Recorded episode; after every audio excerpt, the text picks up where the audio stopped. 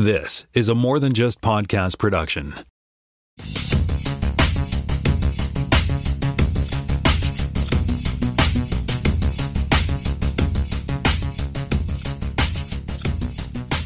Welcome to Spockcast Season 6, Episode 31. My name is Tim Mitra. I am in Toronto, Ontario, and I'm joined once again by Jonathan Kuline in Mississauga, Ontario.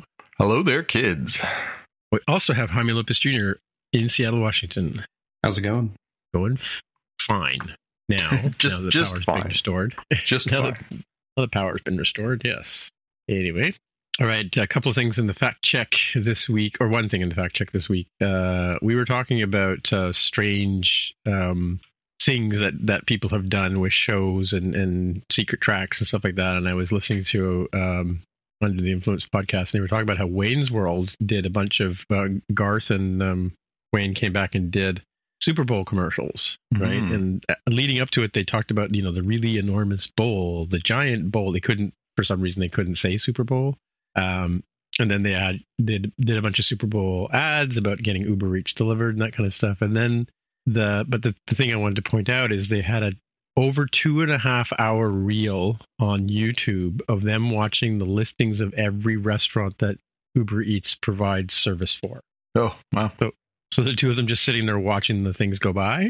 Two, and then Alice Cooper even comes in the middle and joins them. And yeah, Nice. so that was kind of a funny, sort of weird, you know, media blitz thing. So, but I guess I guess you could watch it live. I don't know. Well, I remember the campaign that they did where they they were doing an Uber Eats campaign. Yeah, it was a couple of years ago, I guess. Right? Yeah, yeah, yeah. that was cool. Anyway, and let's move over to the headlines. And Jonathan, you're up. Yeah, a, a really good piece to lead us off uh, on Variety this week, talking about the sort of behind the scenes stuff that's going on at Marvel Studios, so uh, home of your favorite uh, shows like Loki, which we'll be talking about later in this episode. And uh, it's an article by Tatiana Siegel that really gets deep into, you know, everything that sort of happened post uh, Avengers Endgame, you know, what a lot of people have considered to be sort of the weakest chunk of the Marvel Cinematic Universe, TV stuff, movie stuff, with a few exceptions in there. They do make a point in there that uh, Guardians of the Galaxy 3 was a success. They also point out the irony that the person who made that is now running DC Studios.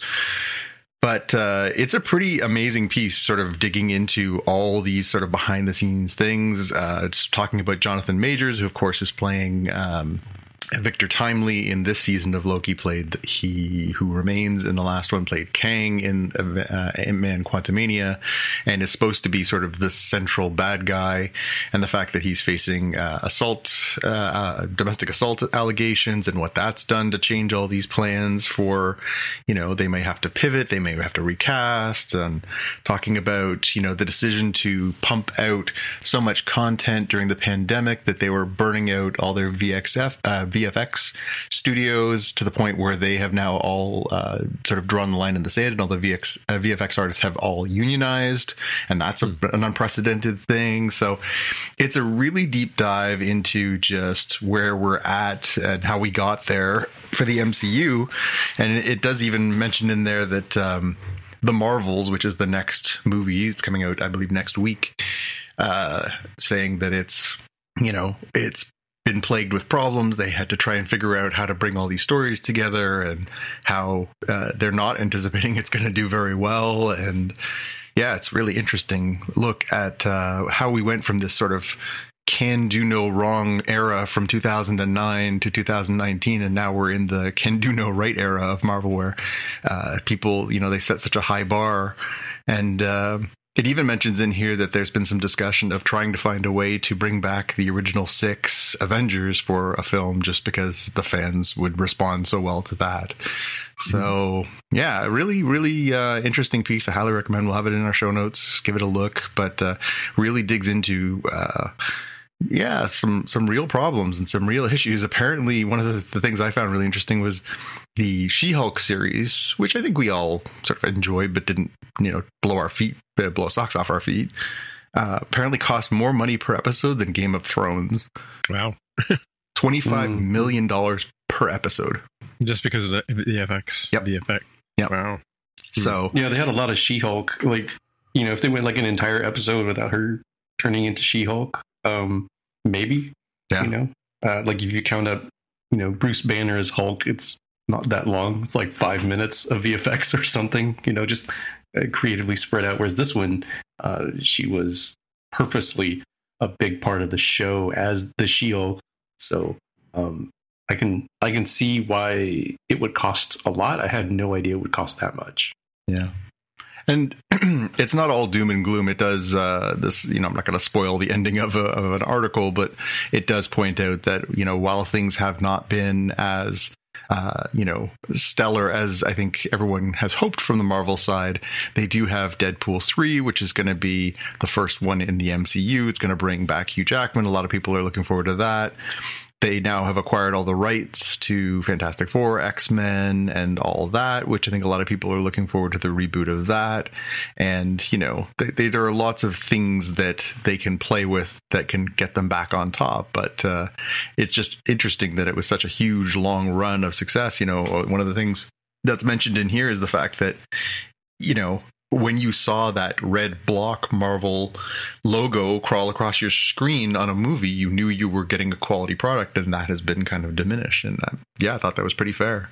Yeah, for me, I feel like you know, for one thing, they actually, even though it's an unfortunate situation with um, with majors, like it at least is a character that's fairly easy to recast because of the whole multiverse thing. Oh, he looks totally different. He looks like Don Cheadle in this one. You know, like yeah. you do that sort of thing. Um, the other stuff kind of feels like a bit of an unforced error. So you did mention the VFX folks who were overworked, but it was made even worse because they would like arbitrarily change stuff. Yep. Right. Like, oh, well, this one's going to be earlier. It's like, well, dude, we haven't even started on that one yet. Like we're we're halfway through this one. Like this one needs to ship. Should have been the answer, right? Find yep. a way thematically for it to ship. Yeah. Um, and I also agree that um, they got a little too far into the oh, you had to keep up with every single property to know what's going on. And I think I prefer it as you enjoy it more the more you've been following along, but it's still independently understandable without having to have that. So the the article talking about like, yeah, who's gonna know the Marvels? Like, yeah, Captain Marvel's literally the only one that anybody's gonna know. Nobody's gonna know Rambeau Nobody's gonna know Ms. Marvel. Like, unless you're super deep into it. I'm talking like average person on the street, right? Yeah. Um, and so they really just need to come back to the basics and not do. Um, I really don't think they should do a oh let's bring back the original Avengers. Like no no that's a DC thing. Okay, yeah. that's that's what they do. They they they panic and scramble. Like stick to what you do. Just get back to what you do best. You you got a little far astray off of the pattern that you uh, you had established in the first early phases. Yeah, and I wonder how much of this is hubris. You know, I wonder how much of it was just the thought that they coming off of of just an absolute, you know, run of all time. And we're talking about, you know, movie history. Like very few things have ever been successful for as long as the MCU's run of, you know, 11 years of just cranking out hits after hit after hit after making billions and billions and billions of dollars.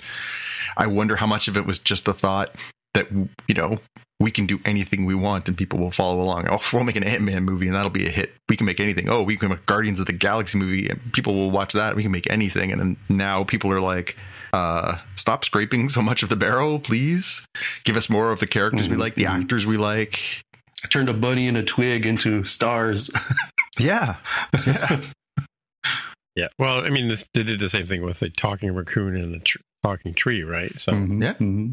I mean, going into that not knowing anything about those, I kind of thought, what is up with that? Yeah. Right? No, I, I remember talking to you, Tim, about uh, when they were going into phase two and they had announced, you know, some of the stuff that they were going to do and they were going to roll out, yeah, Ant Man and Guardians. And you were just like, the what now? and yeah. thinking like even I thought like, oof, they really they're pushing their luck here a little bit. And you know, if you told me then that they were going to do, you know, Shang Chi and the Eternals and you know uh, some of the sort of bigger swings that they've taken, I would have been like, mm. you're out of your mind. But you know, and to be fair, some of those worked. I thought Shang-Chi was a pretty tight movie. Is a little heavy on the VFX, but I thought Simu Liu was great. And, you know, but then I thought Eternals was pretty terrible. So, you know, you just yeah. never know, right? Speaking of the MCU, we got news today that uh, we got our first look at the Echo trailer. So this is the spin-off from the Hawkeye uh, Disney Plus series. So this is the character uh, who is um, she's an Indigenous uh, American, and she also is. Um, she is deaf and she is missing one of her legs, and this is true of both the character and the actress. And uh, we weren't sure what was going to come as far as timing of this. Initially, I think it was supposed to come out end of this year. We weren't sure when we are going to get the timing on this. They so they dropped the first trailer, which is um, you know pretty heavy on the action. We get some Kingpin in there, so we get Vincent D'Onofrio back playing, of course, the Kingpin. We, mm-hmm. if you blink and you miss it, I don't blame you, but we did see uh, Daredevil in the in the uh, Netflix black and uh, red suit in one scene fighting. Uh, so that's interesting. But most interesting is the fact that all the episodes are dropping simultaneously on January the 10th. Now, uh, Jaime will explain why in a minute, but it's pretty interesting given the delivery method that we have seen on Disney Plus of dropping things one week at a time. But this isn't strictly speaking just a Disney Plus show, right, Jaime? Yeah. So the next article we've got here ties right into it. In a first, I'm just going to read the title here from The Verge. In a first, Marvel's Echo is coming to both Disney Plus and Hulu at the same time. So I'm going to assume that's largely only for Americans and a handful of other countries that have that weird split between Hulu and, and Disney Plus. I know you all have your your Disney Plus content is inclusive like Star or yes. something like that, right? Yeah. You just have to make sure you turn your settings to MA so that you can see the mature content. Mm, okay. Okay. Um, and it's it's weird because it's like not only all out at the same time, simultaneously, all ten or I don't think they said how many episodes, but all episodes available on January 10th, simultaneously on Disney Plus and Hulu. Um, they will be available on Hulu until April 9th, and then presumably just continue to be available on Disney Plus. So it feels like a bit of a um, you know a, a consequence of I'm just going to bleed into the next one because it's all kind of related. So Disney is about to own all of Hulu because they're about to acquire the remaining eight billion dollar stake from Comcast. So folks are hmm. saying like, well, maybe this is a move to be like, hey, let's try combining these two resources over time and it ends up being like a nice little sneak preview of like hey do you subscribe to hulu maybe you might want to try the disney uh, bundle kind of thing yeah yeah, it'll be interesting to see how they decide to move forward. That obviously we we sort of get the amalgamated version up here, although some of the content that is Hulu first in the states comes later for us. We talked about How I Met Your Father and some other products, although Futurama, which uh, re-debuted on Hulu, came same time uh, as it did here in Canada as it did in the United States. So it'll be interesting to see how they decide to sort of use that power of those two things. Or I wonder, I wonder, wonder if they amalgamate down the road. Just this is their way of saying, well, you like all this content, now it's all over here, and by the way, it costs more. Yeah, yeah.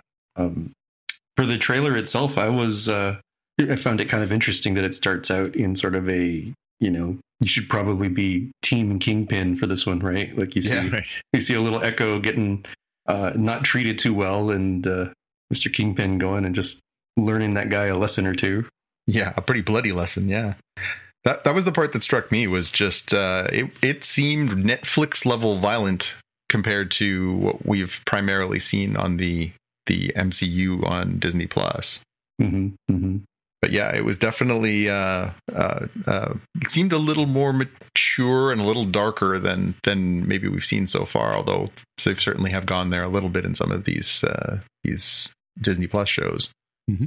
So have we talked about this Disney and Hulu thing, or yeah, it's that's all sort of mixed. These three stories are sort of all mixed together, right? They're oh, all kind of the same thing. Uh, I just looked it up. It's five episodes, so they're dropping five at once on January 10th. Hmm. Oh, okay. There we go. So it's not. Uh, I mean, obviously, you don't know what, what that means for runtime. If they're an hour a piece, if they're 45 minutes, if they're 35 minutes, but yeah, that's still um, it's, it's an interesting delivery method. It'll be interesting. I mean, I I don't know how you both feel, but I really enjoy the week by week just because obviously it gives us content, but it also it means that uh, we can pace ourselves out. You don't feel like uh, I always thought like the Netflix delivery method of dropping everything at once was very challenging, especially when it's something like 14 or 16 episodes where you're like, damn, how am I going to watch all these before everybody spoils everything? Right. And you're going to talk about the Indianapolis 500 coming to Disney Plus? Yes, indeed. yeah. Well, we uh, since we're talking about Disney Plus, a uh, little tidbit dropped uh, as soon as we crossed the calendar into November. They announced that we are one short month away from uh, Indiana, Indiana Jones and the Dial of uh, Desiccation. No, what is it? Dial of Destiny is coming to. Uh, Dial of Depends. Dial of Depends is coming to Disney Plus on December first. Um, you know, I'm not super surprised. I actually was thinking the other day, it's funny, I haven't seen any announcements about that. And logically, obviously, that's where it's going to debut. I was thinking about that when we talked on our last episode about the fact that um, the uh, Spider-Man across the uh, Spider-Verse is coming to Netflix soon. That we're going to start seeing those summer movies start cracking into some of the streaming services, and of course, uh, that means you know inevitably we'll see uh, someone near Christmas time will probably land Barbie, and someone will land Oppenheimer, and there'll be this sort of run of uh, you know the summer big movies that'll that'll start trickling out. But uh, yeah, I mean, you know, Tim, I know you went and saw it in the theater. I, Jaime, I don't know if you saw it. I don't think you did. No, I've been waiting for this one to come out, and I think based on stuff that came out from Netflix, I'm, i think just this week during Halloween is when uh, Spider Man came out on that service. I've not not seen either one, so I was waiting for that one to come out as well.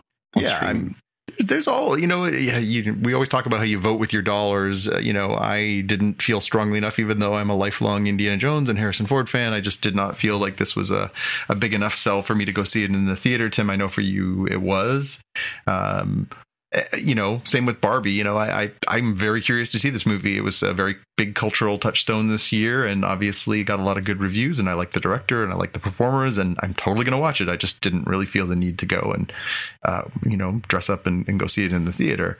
So yeah, I'm glad that this stuff is starting to trickle out, uh, and and looking forward to watching. You know, Indiana Jones on his last adventure just didn't really feel like I needed to flop down you know 50 bucks and popcorn and tickets sure. and everything else yeah. to do so. Yeah. yeah.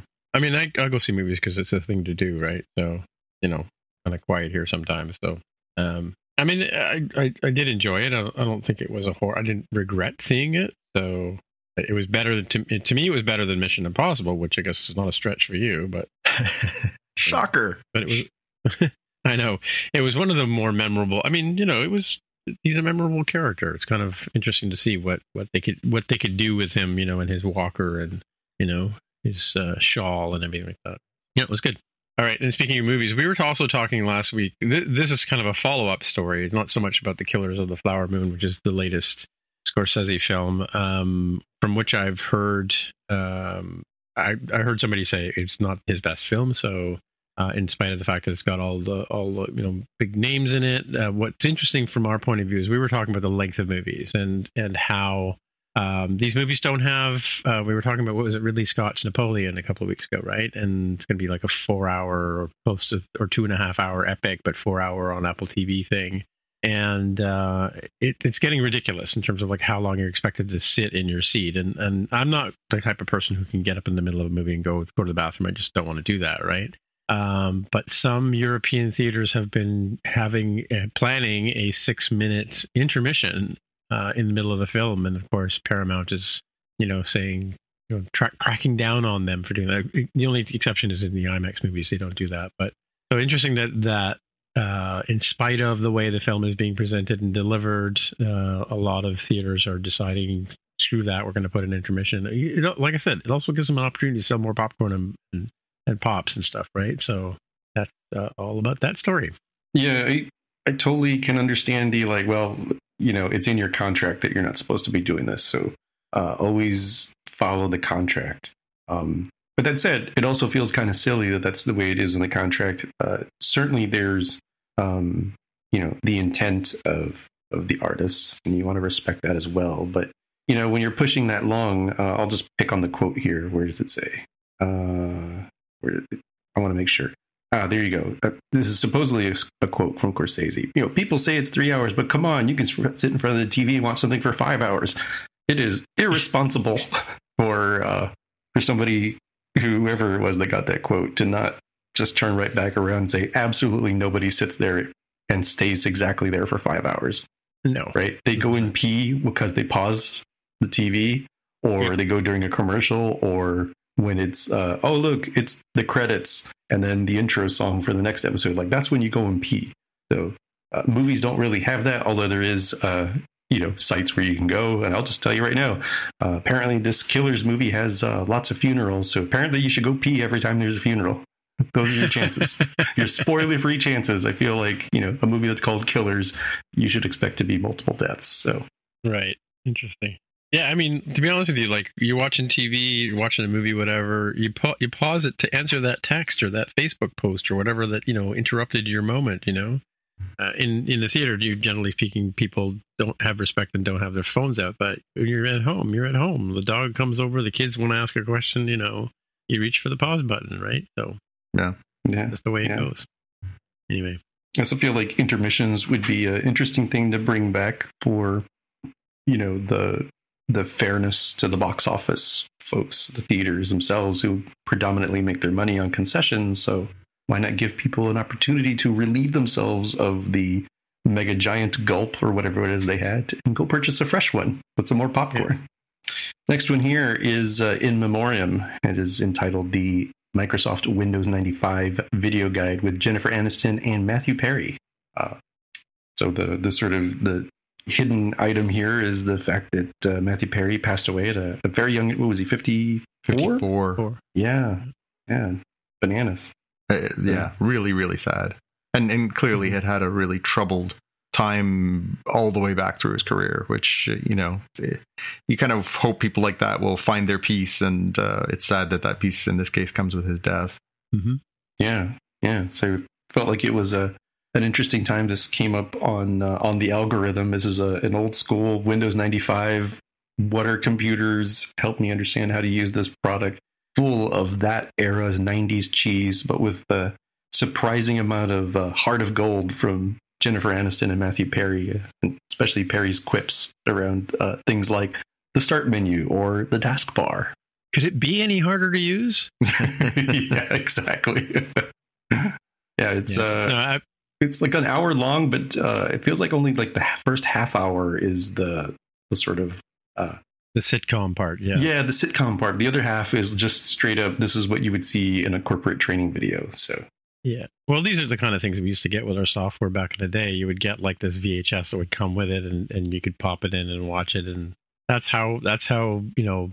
I mean, YouTube basically has replaced all that with people having you know how-to videos and stuff like that. But this is pretty common. To either like even an audio cassette sometimes you would get telling you how to you know work through the menus and stuff like that.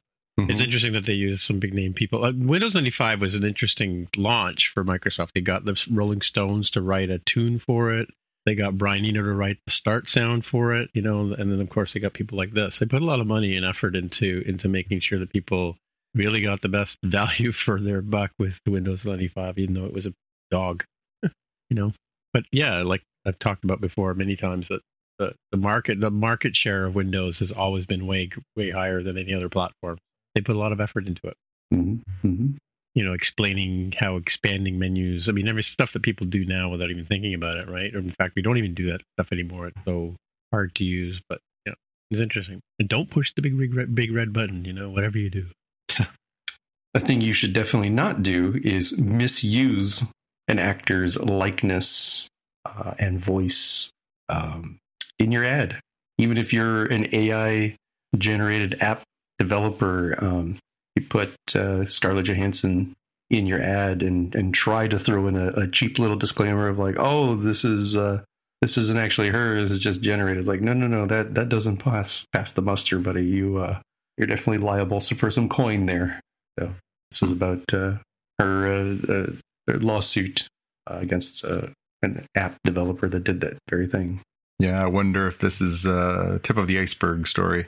Well, it is. I mean, I was watching um, Buffalo News yesterday on I think ABC or whatever. Uh, some no, yeah, somebody in New Jersey, some high school kids in New Jersey took all their classmate, like female classmate pictures, and generated nudes of them and distributed them amongst each other. You know? Yikes. Yep. Yeah, I mean, and technically that's child pornography, right? Because you know, if you're in possession of it, you're in possession of child pornography, and the fact that you know these the subject matter were young girls, right? So yeah, I mean, like it's it's that's just you're right. This is just the tip of the iceberg. Oof. Yeah, keep going, honey. Well, I don't know how to transition into the kittens segment after that. I wasn't expecting that transition, but uh, in I'm going to call it happier news. So if you are on the ad tier version of Netflix, um, they are saying here that in the first quarter of 2024, quote, after watching three consecutive episodes, members will be presented with a fourth episode ad free. Hmm. So, um, you know, that's an interesting trait.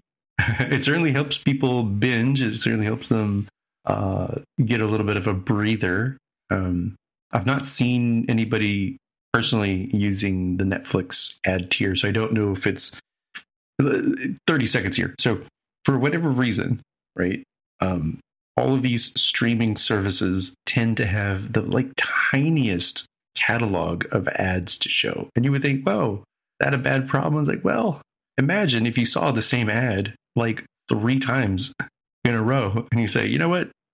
Maybe they should just put uh, dead air because now I've gone from ignoring this product to uh, vaguely noticing the product and I've looped all the way around over into actively hating this product, which I feel like defeats the purpose of advertising. Um, I, I don't know why it's that way in the streaming world. Uh, I assume there must be um, monetary differences. If you watch traditional uh, sequential media on like broadcast television or cable television, you don't run into this problem. Yes, you will see common ads, but you're not going to see literally the same ad three times in a row in an ad break. So uh, hopefully Netflix's version is better, and if nothing else, at least you'll get a breather every fourth episode. All right, got some quick ones for uh, some TV stuff. Uh, news today that, uh, or this week, that uh, CW's Superman and Lois series will be ending with its upcoming fourth season. Uh, they had already cut it back down uh, the content. They were going to do only 10 episodes starting next year, um, like obviously just in the new year. Uh, but they have decided that this is it. So, not an unsurprising move, um, or not a surprising move, I should say. It uh, seemed like the writing was on the wall for the DC stuff that uh, is out there, and uh, so I guess I'm not super surprised that it's ended. I didn't watch very much past the first season. I don't know if either of you have kept up with it, uh, but uh, feelings, thoughts on on this one coming to an end? Yeah, I think I watched the first two seasons, maybe, and then yeah, just got lost interest. Yeah, Yeah, I've uh, I've liked it. I've not loved it. So it's not uh, not a terrible thing for it to be ending. Um, I do think they're sort of um, almost sort of speed running a bit in the like let's get every every named character in a relationship kind of mode. Yeah. So maybe maybe it's about time to you know when you hit that area of your of your life cycle, it's about time to end it. And as I've said before, like I'm weirdly less interested in the uh, Superman punching something, uh, you know, like Monster of the Week or the overarching bad guy uh, or gal. Um, and I'm really way more interested in like, yeah, Superman can't punch taxes, can he? How is he going to do this? He is not uh, Bruce Wayne. He can't just money his way out of this stuff. So, um, Mhm. you know, if they ever do this sort of take again of like uh, uh, oh, an established later in his career family driven Superman, I would like to see a ironically a little bit less Supermaning uh, and a little bit more of like, yeah, how do how does a person who happens to be a superhero deal with these things? Yeah. Well, I mean, it's as I say, it seemed like the writing was on the wall for the stuff that was happening on CW. We've already seen the end of so many series. Obviously, you know things like Green Arrow and and Flash and uh, and Supergirl and some of the short-lived series, Batwoman and things like that. But uh, yeah, it seemed like this one was kind of the last uh, standard bearer, and and it seems like they want to move a lot of that content over to Max, and they want to move a lot of that content into the reboot that's happening with uh, James Gunn and uh, and his team in charge. So yeah, I'm I'm not super surprised this is ending, and it, it's you know to all good things, right? Next up, uh, we got some news. Speaking of Max and HBO, we got some news about some of the shows that uh, I think we're kind of looking forward to and when we might be able to see them. So uh, we got news that the House of the Dragon, which was a, a pretty popular series uh, when it, the first season came out, uh, the second season is expected to air in early summer 2024, according to uh, Casey Bloys, the uh, the boss over there at uh, at HBO, and they sort of went through the list of things that people are interested in didn't really give us a lot of other stuff that's coming next year from them, but really kind of teased ahead some of the stuff that they're working on. And it looks like 2025 is going to be another real big boom of of content over there. Uh, they're working on production of the next season of Last of Us is going to be next year, likely coming in 2025 for that.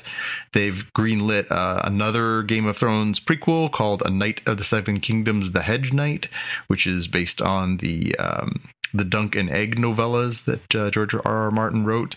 It's supposed to be uh, um, based on Sir Duncan the Tall and Egg, who is uh, the future king Aegon the Fifth Targaryen, um, and their sort of adventures through the through the uh, the wilds of the the Seven Kingdoms.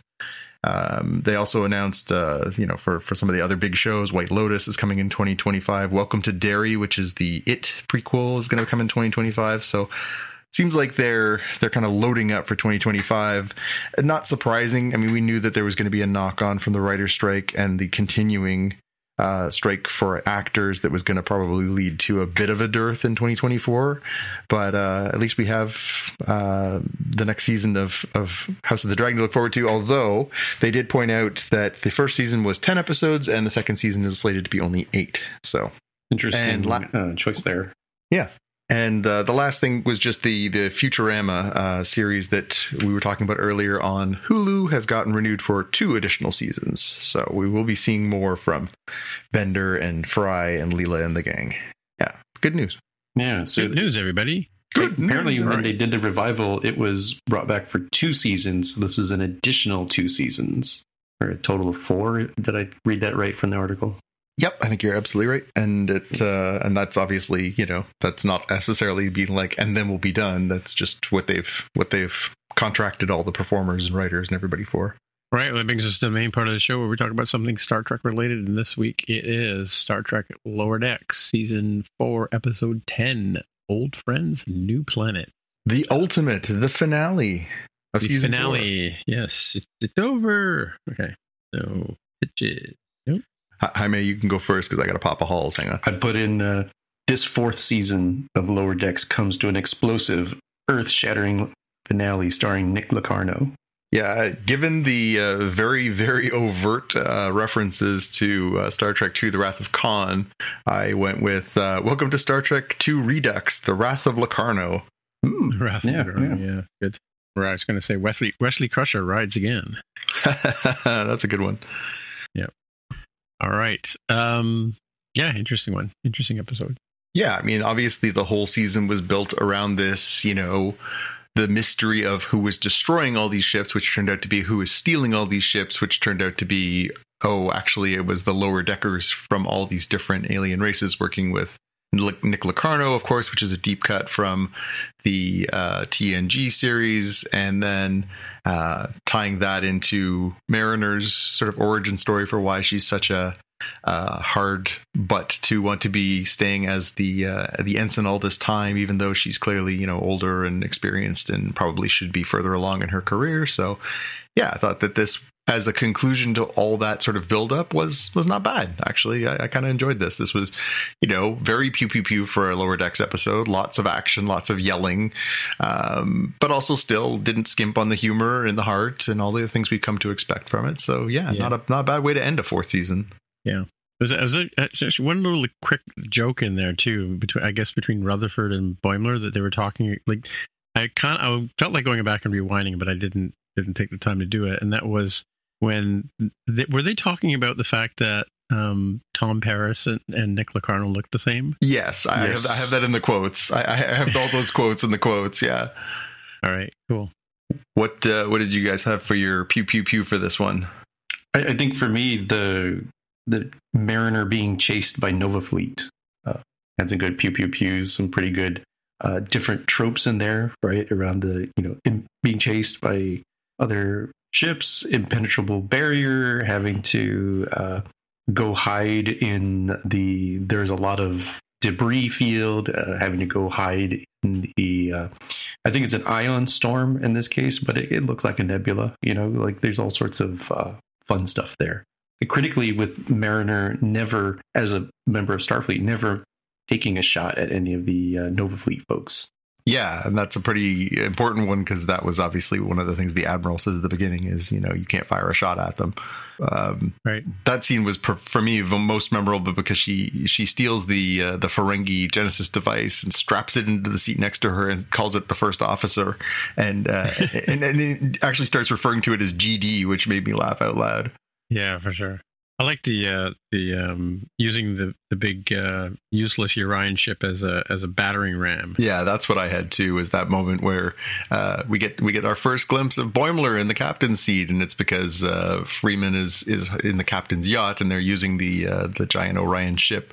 They realize it's never going to fly, but they still found a purpose for it. So yeah, yeah, yeah. And also the the like um, Boimler says the first time you ever see a captain's yacht in flight, right? Yeah, yeah fun uh, episode for Easter eggs. Obviously, there was a ton of references to Star Trek 2, the mm-hmm. uh, part where she's hiding in the atmosphere of the planet and little Locarno is chasing her. Obviously, very much of the uh, Khan and uh, Kirk playing cat and mouse inside the nebula. From from there, there was a ton of the music cues. Um, when the Genesis device goes off, we see obviously the very much the same echo of the you know the blast rings coming out. Um, there was just there were so many little moments there that were were very uh, homage to Star Trek Two in there. So and and so but my first Easter egg was the gardener dude. I forgot his name now. Boothby. Yeah, I had that, I had that in there. Yeah, he, he yeah, all you sort of catch a glimpse. They don't make it overt, but it's clearly supposed to be that, right? Yeah, and then um, wasn't um uh did did Wrath of Khan start at Starfleet in San Francisco?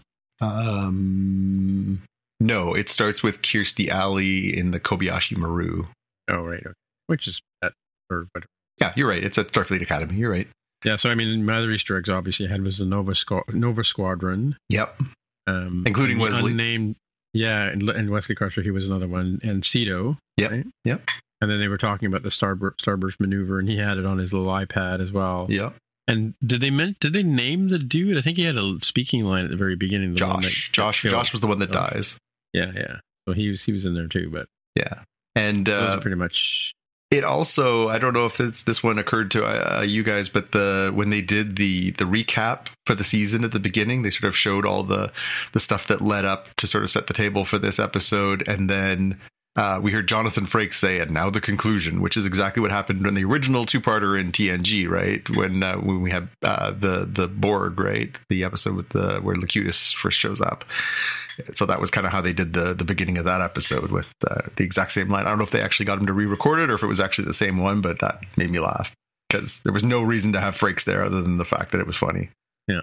Well, since you got your quotes here, let's yeah, so the the one you referenced, Tim. So the exchange between Rutherford and Boimler is uh, Rutherford says he looks like Tom Paris, and Boimler just gl- gl- glances it off and says, "I don't see it." And then they do another couple of other lines, and then they come back, and Rutherford says, "They have like the exact same face. They're identical." And Boimler says, "No, I just don't see it."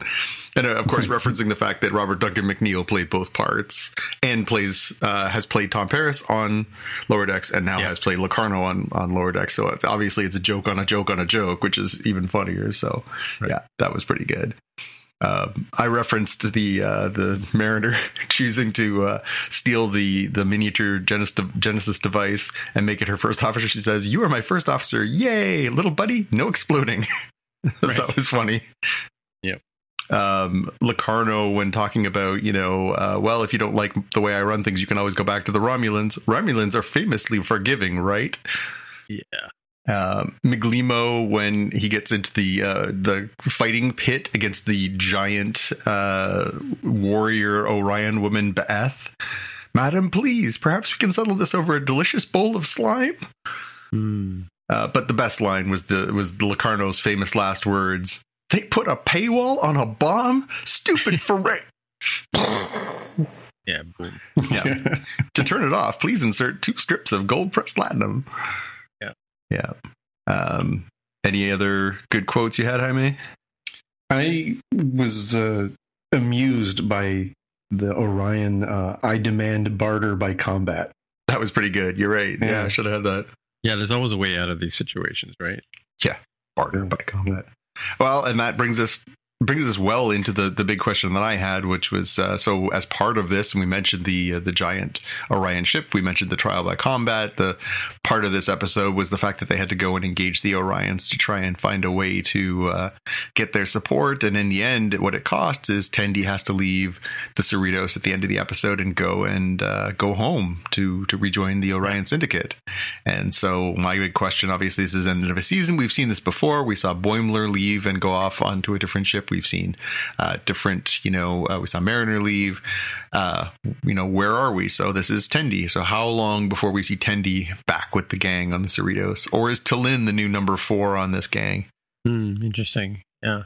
Yeah, and Tendi's like she was supposed to be the the new queen or whatever, right after her mom or whatever. But is that her sister that's on the throne? Yeah, we saw her in a previous episode, uh, the one earlier this season, where uh, she goes and her sisters, they think that she's been ritually kidnapped as part of this wedding ceremony, and it turns out that she doesn't want to do that. And yeah, so we, we saw that whole sort of episode that gave us the backstory into uh, Tendi's life a little bit. And here we get sort of the you know, we've seen her wield her power as this, you know, very important person within the syndicate before, even though she's doing it for Starfleet's behalf. And we see her mm-hmm. do it here, but the price that she pays for that is, is much higher, where she basically says, you know, I- I'll I'll do what you want and I'll come back and I'll be part of the family. And they're like, yeah, that's too good to pass up. So Right. Yeah. D'Erika, I think is her sister. Tendi two, no can do. Tendi two. yeah, that's right. No can do. Tendi two. Um, I also didn't mention the the part where they get the uh, Orion battleship and they're trying to figure out what, how to prioritize. And we have uh, Livik versus uh, Rutherford. Now we've seen this rivalry between the two engineers play out in a previous episode. Uh, but when they decide that they, you know, we have to prioritize the engines. No, we have to prioritize the shields. No, we have to present that. And then T'Lyn says, "There's only one way to settle this," and the two of them end up in the holodeck uh, with the, the the Twain compromise once again. Uh, Yes. Again, couldn't I couldn't stop laughing. It was just so stupid and funny. It's just it's, it's just such a dumb premise, but it just it's so funny. All right, well, all in. So this episode uh, wraps up season four. We talked all season long about this sort of, you know, it, there wasn't a huge like each episode had a little tease, a little taste of this sort of larger Locarno building the the Nova uh, force but we didn't uh, we didn't overwhelm the season, but did kind of give us something to sort of tie it all together. Uh, how do you guys feel about the whole fourth season as uh, as one whole now? Yeah, no, it was interesting. It was it wasn't like you said, it wasn't a huge like long narrative, um, season long narrative, but it did have sort of a I guess it was meant to be like a glue that kind of combines all the the episodes together, even though the the actual stealing of the ships wasn't part of the plot the even the A or B or C plot, right? So it was sometimes part of the cold opener and that it was interesting. It was, it was I guess it's a good way to get people to stick with the whole season to find out. I don't know. Yeah, I I mean, mean, I, th- I thought it was a nice way to sort of keep a larger narrative moving without intruding on what they just want to do, which is make people laugh with Star Trek references, Yeah. right? Well, and this this show has a format of like forty minutes and it's done, kind of you know the old original series um, format where they, they I guess well I guess Next Generation did that too, where they would introduce a conflict and then they would have it resolved by the end of the, the, the episode, kind of thing, right? Although I will say, Right. I was I was reflecting on that after I, after I finished this, thinking, "Wow, I can't believe we've got forty episodes of this series now." And Mhm. you know, it's definitely become one of my very favorite Star Trek things that's ever ever existed. And I thought, yeah, it's interesting because we we have seen actually some interesting character development. You know, not just obviously our core four, but you know, we've seen some really interesting developments across uh, a lot of other supporting characters and the sort of larger universe of of Trek. And you know, for a you know occasionally goofy, thoroughly irreverent, uh, although not thoroughly irreverent, I guess it is pretty irreverent. Uh, look at the Star Trek universe. Uh, it's yeah, it's um, it's it's come a long ways and it's really good. Yep. Jaime, what are your final thoughts? I enjoyed the season. Um, I don't know that it uh, necessarily elevated the art or the series, but it's still a really, I think, solid performance. I don't think I was ever bored by any of the episodes. I feel like they're uh, in a good rhythm here. I think there were some folks online that wanted uh, uh, maybe things to get more hype or something, but it, it, feels like it was more about personal growth for the various characters. Um, we see, you know, Mariner growing. We see uh, some growth in, in Tendi and Rutherford, and even like just how uh, sort of upset they were to be leaving each other, even if they don't want to state it to each other, they don't recognize it. Um, you know, Boimler is is showing that he's uh, somebody who can be more than just a try hard. I mean, he got to, to captain a ship for a while now and, and try to look all cool and, and do the right job of it. Uh, T'Lyn, of course, learning uh, as a Vulcan and, and, coming into Starfleet and not being totally dependent on what uh, like the Vulcan High Command might think of her, kind of thing. Um, and I guess in kind of a literal level, like they still think of themselves as the lower deckers, but they're uh, they're upper deckers now, right? As I stated before, they're they're all promoted now to lieutenant's junior grade. So um, I don't know. I think I was pretty satisfied by this. I, I can't say that I, I, watched any of these and felt disappointed. No, no. I, I, think I think it gives you exactly what you're expecting. It's giving you a, a bunch of laughs, some fun Star Trek action, and you know, I don't know if you can ask much more of that. Right, and I mean, now that like you point out, there's there's 40 episodes or something. Yeah. So, you know, now that it goes into syndication, doesn't matter when you pick it up and watch it, you can just sit down and enjoy an episode and not have to worry about, you know, I mean, there are, like you said, there are some uh, arc, character arcs, but like you can sit down and watch any one of these episodes and, and have a laugh, right? Yeah, no, absolutely, and and obviously we've come to really like these characters over the course of time, uh, you know. Uh, but I think it's going to be interesting to. You're right. I think in the same way that if they're, you know, not that most people sit down and just watch TV anymore, where you, you know, you watch what's on. But if I sat down and flipped over to Paramount Plus, I would have no issue being like, oh, I just want something light tonight. I'm going to watch, you know, a handful of episodes from season two of Lower Decks. You can't really go wrong. Now, a word from our sponsor. Now, back to the show. Cool. I'm going to move on to Loki. Yes. Right. So this is what science fiction. Name of the episode: Loki season two, episode five. Science slash fiction. Science slash fiction. Yeah. yeah. All right. Well, I'll go. Your- I'll go first this time for the uh, elevator pitch. Uh, well, the show may be over, but you can always get the band back together. All right. The pens. Get the pens back. That's right. Mm-hmm. mm-hmm. Yeah. Very similar in spirit to my uh, Loki gets the gang back together just in the nick of time. Ooh, I like nick of time. That's good. Good, good wordplay. Yeah, mine, mine was just you know origin stories, pretty much. Yeah, it's interesting. We find, out, we find out where everybody comes from in this one. So is that your take on it? Is the idea that this is where they were originally from? Like each one of these people, this is where they were plucked from to become members of the TVA? Yeah, I think so. Yeah, yeah. I thought it was interesting that that uh, for Ouroboros, his uh, there might have been a season, a show, maybe in the in the um, in the you know the before time. What do you call it? The recap, right? Mm. Where they showed his workshop, and it's all the the shelves are all have like a curved wood kind of look to them, and then when he's in his original uh, abandoned missile silo place where he's doing his work, it's the same room, right? Yeah, yeah. So yeah, it's interesting. I mean, but it's like I I said last week, it's probably going to be a bunch of time jumps, you know, back and forth and back and forth and loops, and and it was for Loki, like he kept looping, right? Yep. Um, but yeah, but involuntarily through this, he kept getting pulled from place to place and meeting everybody over does, and over again. By the end of it, he does figure out how to control it, right? That's the difference. Yep. Right. Because yep. all season long, he's not been able to control those those time slipping. Yep. It's it's fun to see, obviously the the ways that they reimagine these characters too because you get used to who you get used to obviously. You know when we see mobius in his real life he's sort of a beleaguered uh, fa- uh, single father to really kind of uh, rambunctious kids. He of course works at the at the jet ski shop which we're not surprised to hear. And then you know that one you're yeah. like okay that's pretty on the nose. And even ob when you you know see ouroboros and of course he's this you know sort of wannabe science fiction writer who's actually a, a, a astrophysics teacher and you're like, okay, well that checks out. And then you get, you know, Hunter B15, who's actually a doctor, and you get Casey, who's a criminal trying to escape from 1960s Yeah. Alcatraz.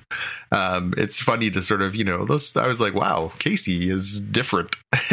He's actually the, he's actually the Birdman from Alcatraz. That was the character that Yeah. um, Frank, right, and and including the way he the beginning part where they that's almost like an Easter egg. The way he uh, pulls the wall apart. That's what the Birdman did. He made a paper mache part of the wall to make it look like great, and then Yeah. and the whole escaping through the the you know the water tunnel or the water closet, as it called, or the you know the where all the pipes run in between. That's literally it lifted right out of the movie. Yeah yeah pretty funny. Mhm. Yeah, and they always they never did find them, so now we know why because you know Loki came along and took him into the future. That's it. That's it. Yep. Not the highest level of pew pew pew in this one, although I definitely had the uh, the moment where we see uh, Sylvie goes into the record shop and uh, and she's supposed to be in the 1980s and she's sitting facing away from the front window and she's put she puts on the Velvet Underground's uh, Loaded album. Uh, which I will get to very quickly in our Easter eggs, but she puts that on. So, of course, they're playing Oh Sweet Nothing, which is a classic song. And then we see the spaghettification start of her timeline.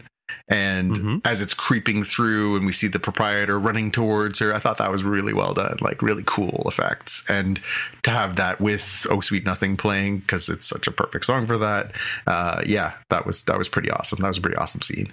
Yeah, I, uh, I second that one. I was like, I do declare this gentleman has the finest selection of his pew pew pews this week. yep. Yeah, I called it the, the velvet the velvet spaghettification. Yeah. Um, Easter egg hunt. So um, the first one was when Sylvie and Loki go to the bar and they start. Oh, I have to hang on a sec. My dog's going off.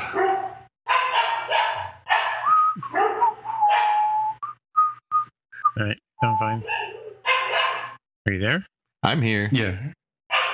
Carry on. We don't hear them barking. Okay, I just wanted to make sure they went because they're both going off. Okay, uh, so when Loki and Sylvie are in the bar, he goes and meets her in the timeline. She's the only one who can remember who she is and, and where she's from Right. because, of course, she's she's been there. So This is her choice, right? This is where she wants to be. is is back in Oklahoma in Broxton, and she's still working at the McDonald's. And the two of them go to the bar and have a bourbon, and uh, the scene starts with a cut in on the Zaniac video game, and of course, Zaniac Right. ties into the uh, the larger story we saw earlier on in episode two with uh, Brad, the character. Of course, Brad's playing, uh, you know, the, the Zaniac, and so we hear Brad's voice uh, in that scene, which is very very funny. Um, I'll, I'll get to that one in the quotes, and um, yeah, that was that was kind of a neat little funny callback. That you know, obviously these aren't the only people on their on their timelines. That obviously people like Brad ended up back on on his as well.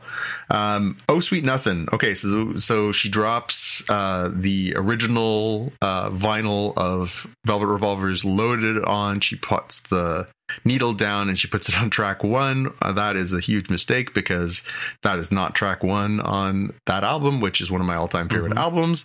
Uh, that is the last song on side two.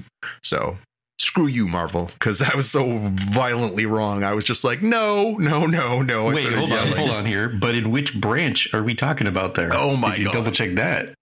Oh my god. A sides are B sides, B sides are A sides, up is down, left is right. That's true. That's hey, true. if you can still go to Could be a different McDonald's and get a hot apple pie, then I think you should still be able to listen to uh, one of the all-time classic Velvet Underground albums in the right you order. You know what? At A and W, you can get a hot apple pie. Like one of those deep fried suckers. Yeah, yeah, yeah. Wow. Oh, okay. there's an A&W not too far. Thank you, Tim. That's a good pro tip. I hope we no do that here. All right. Well, class adjourned, and uh, we're out of here. yeah. I noticed that last week when I was in A and W. Uh, and the last Easter egg that I had was uh, the post. I don't know if you guys waited, watched all the credits, but at the end of the credits, there was actually a post credit.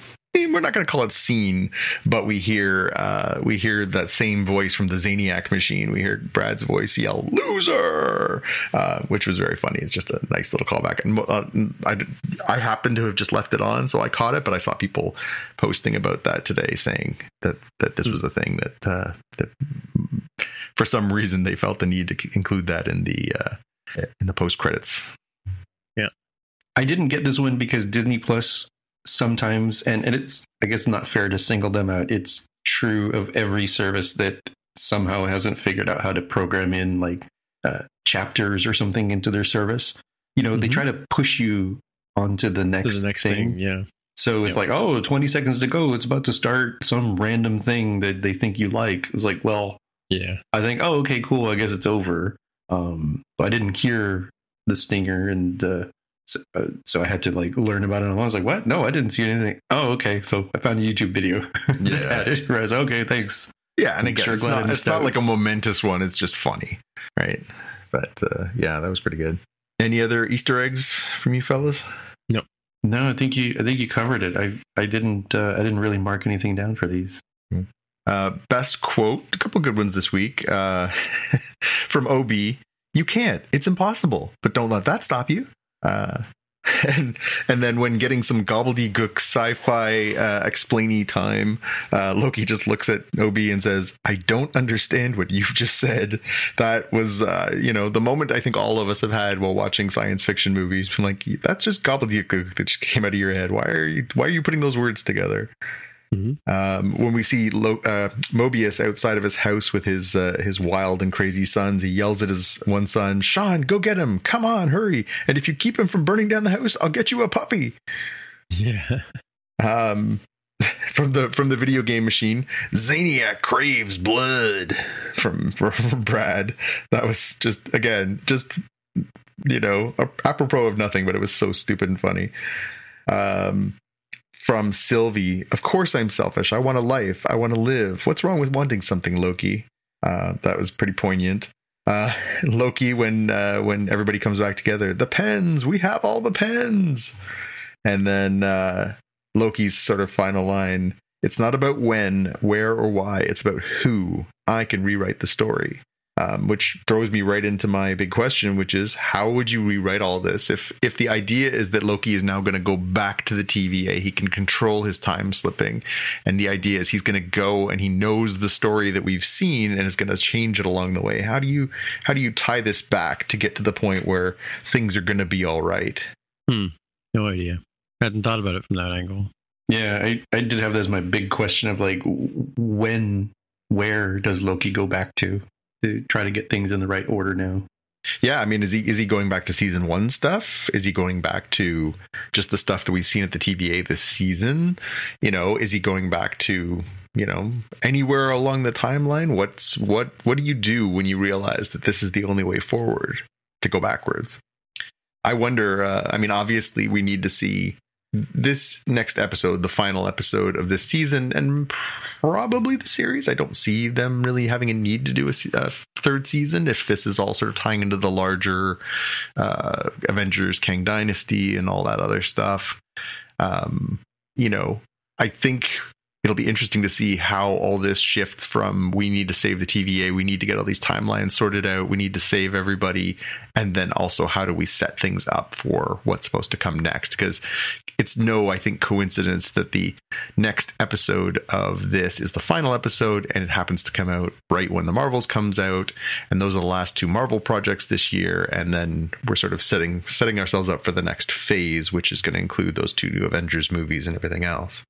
Yeah, I do. Um, I do start to think that uh, some of these shows, not Loki in, in particular, because I think they they had a lot of glue to put here um, for the, the larger series, and I have enjoyed these. I'm starting to think that maybe some of these series should be more like one-offs. You know, uh, here's this light, interesting story that can add some things uh, to the broader uh, phase plan.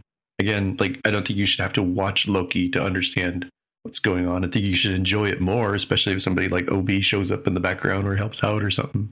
Uh, I think you still need it to have it be people can understand coming into it from through the movies. I think for series is like, dude, if you, if you joined in season two, like you you, you got to go back and watch season one. Yeah, I think that's reasonable. But uh, these are, I think, pretty good because they've, you know, it, it's easy to forget this is this is the Loki that escaped, right? Uh, this isn't the one who died. This is the the one who, when they did all the timey wimey stuff to get the the stones and bring everything back in um, Endgame, this is the Loki who escaped, and that's why he got picked up as a variant by the TVA in the first place. I think they've done a pretty spot on job for somebody who is uh, arguably not the same character that we uh, we knew from the very beginning. Yeah, I'm I'm looking forward to seeing how they land this. I, I must admit, I was I felt like the first two or three episodes were they're good, but I don't think they were uh, to the standard that we saw during the first season. But I really have Mhm. felt like the last couple have been very strong. So I'm I'm hoping they can stick the landing on this one because the last episode, if you'll recall, of of the first season was just a monster. They just crushed that. So Yep. hopefully they have uh, something good for us to wrap all this up next week. Yeah, hopefully they figured out the sp- spaghettification angle. I just want them to have to do more scenes like that. It's such a cool effect. Yeah, it is pretty neat looking thing. Alrighty, move on to the watch list. Yup. Right. how many are up first? Mine, I have uh, Washington's Dream, which is a, a brilliant sketch from Saturday Night Live with uh, Nate uh, Bargatze or Bargatze. I forget how his name is pronounced. Yeah, I think it's Um, Bargatze, yeah. starring as a uh, Revolutionary War era George Washington, talking about his dream for uh, how if we're if we're brave, one day we'll remove the U from British words like color and, and armor, but by God, we will keep that U in glamour. Right. we'll, we'll play a, a sport called football where uh, you throw a ball with your hands, and uh, when asked, "Is there kicking?" He's like, "There's a little kicking." So I thought this might be great given some of the uh, you know cultural sharing that we do here between Canada and the United States. yeah, some Mhm. some good natured ribbing by our, our neighbors. that last week's episode of? I think it was his most recent uh, weekend. Yeah, Oh, okay, yeah, yeah, yeah. He's like, is he like Bad Bunny or something like that? No, that was the week before. Nate Bargatze's Oh. a stand up, uh, really uh, funny stand up. Oh, okay, yeah, Yeah.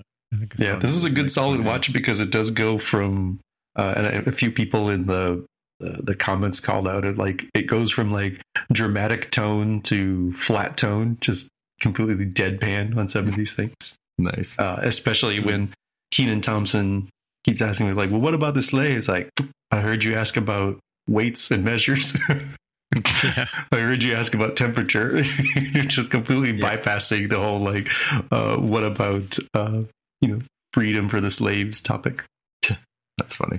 All right, so looks like Jonathan and I are tag teaming on Gen V. hmm Yeah, the final episode dropped on Thursday, so uh, we have all eight, and uh, this was a doozy of an ending. Oh, I didn't see the eighth one. Is that the one where Homelander shows up? That's the final one. Yeah. Okay, okay. Oh, yeah. spoilers! Just throw it out there for people. Those- yeah. Spoilers. Spoilers.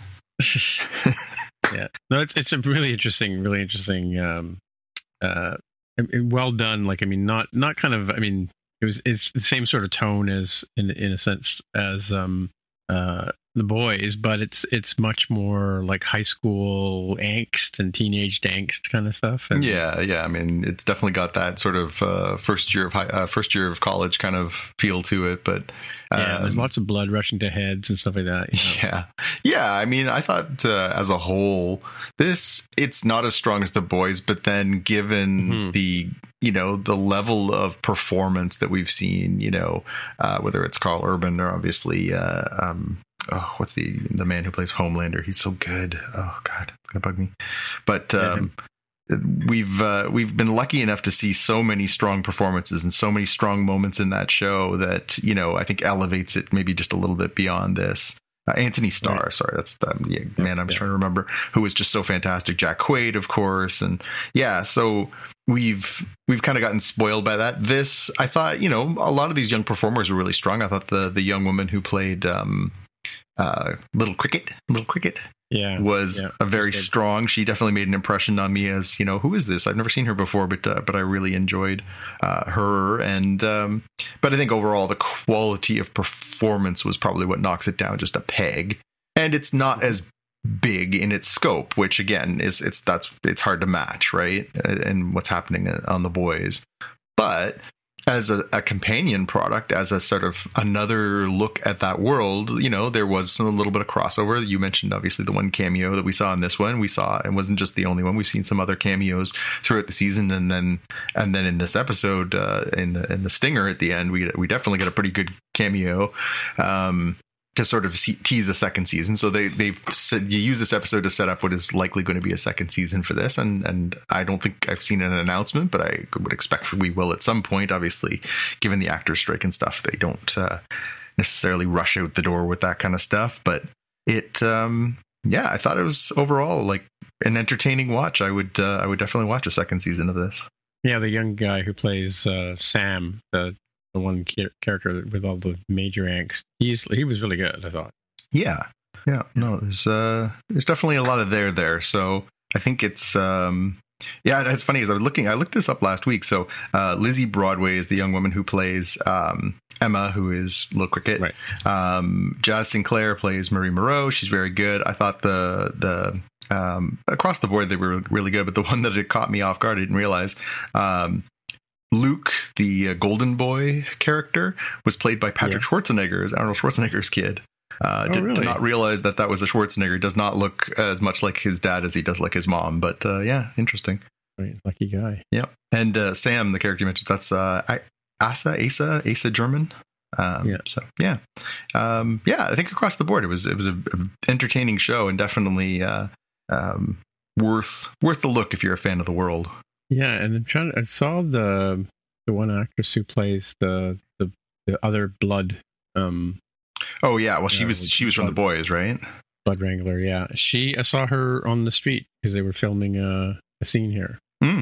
Yeah, for, I guess for for an upcoming season of the boys. There's a house on our street or on Langley that they use as as one of the houses um Huh. in the show. Yeah, yeah, I think it's uh, wa- Claudia walking and forth, Doumit. and and she's walking back and forth in the '70s uh, um, power suit. You know, Oh yeah, pantsuit. Nice, nice.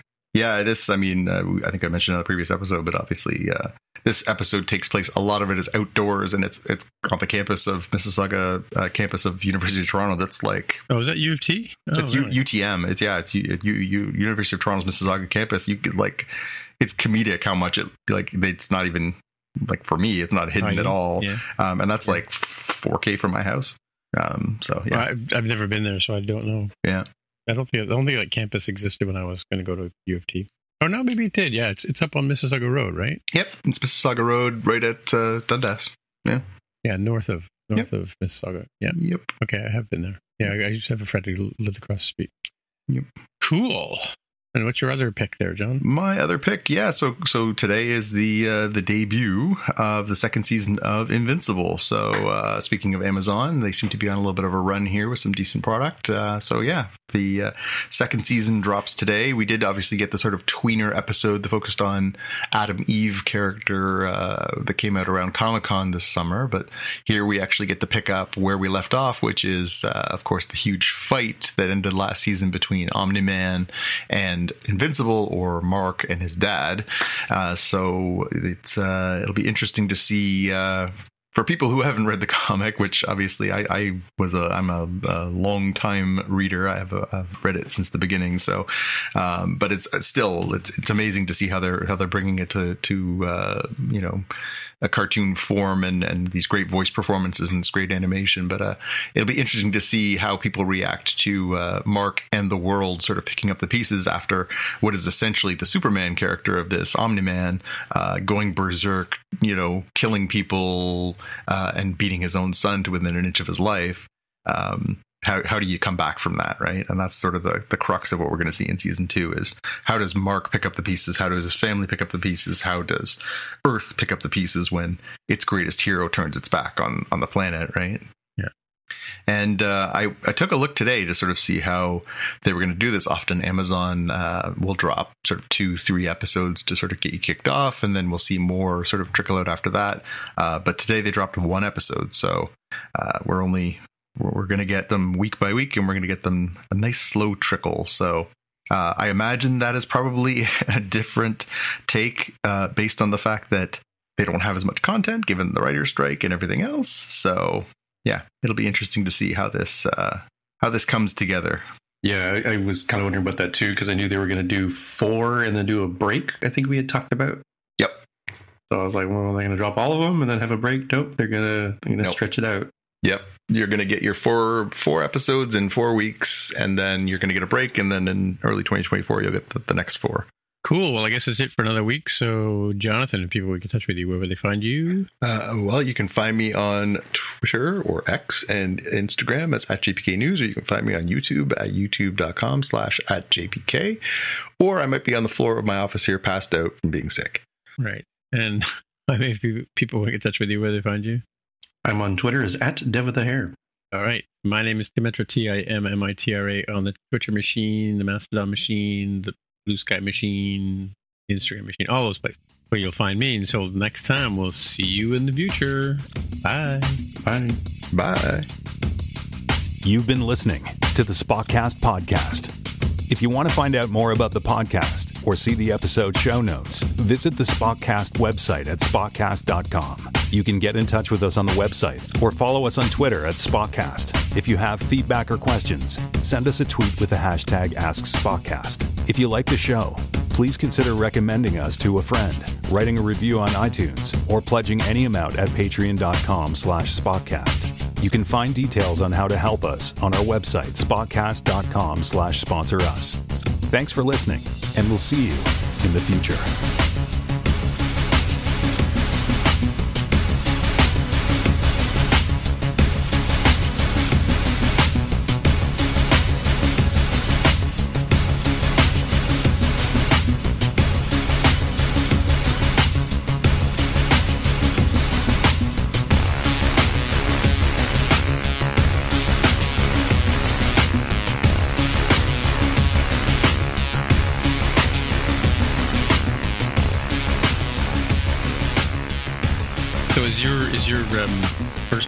Going to Mississauga campus there to the woods? Is your firstborn going to the woods? No, no, he's going to um, Humber, which is up, uh, up, up by the airport. Cottage, right? Yeah, yeah. I um yeah, and even if uh, he, he's he's starting out with the college program, and then he's going to sort of see how he does there, and whether or not he wants to continue his education, because there are like the continue you cannot go from one to the other. Um, so the, to, to explain that, Jaime, our college and university system is different here in Canada. The college system is more like what they would call a community college in uh, America, and then uh, university here would be uh, more of like the larger scale uh, colleges. What they what they call college? Yeah, Yeah.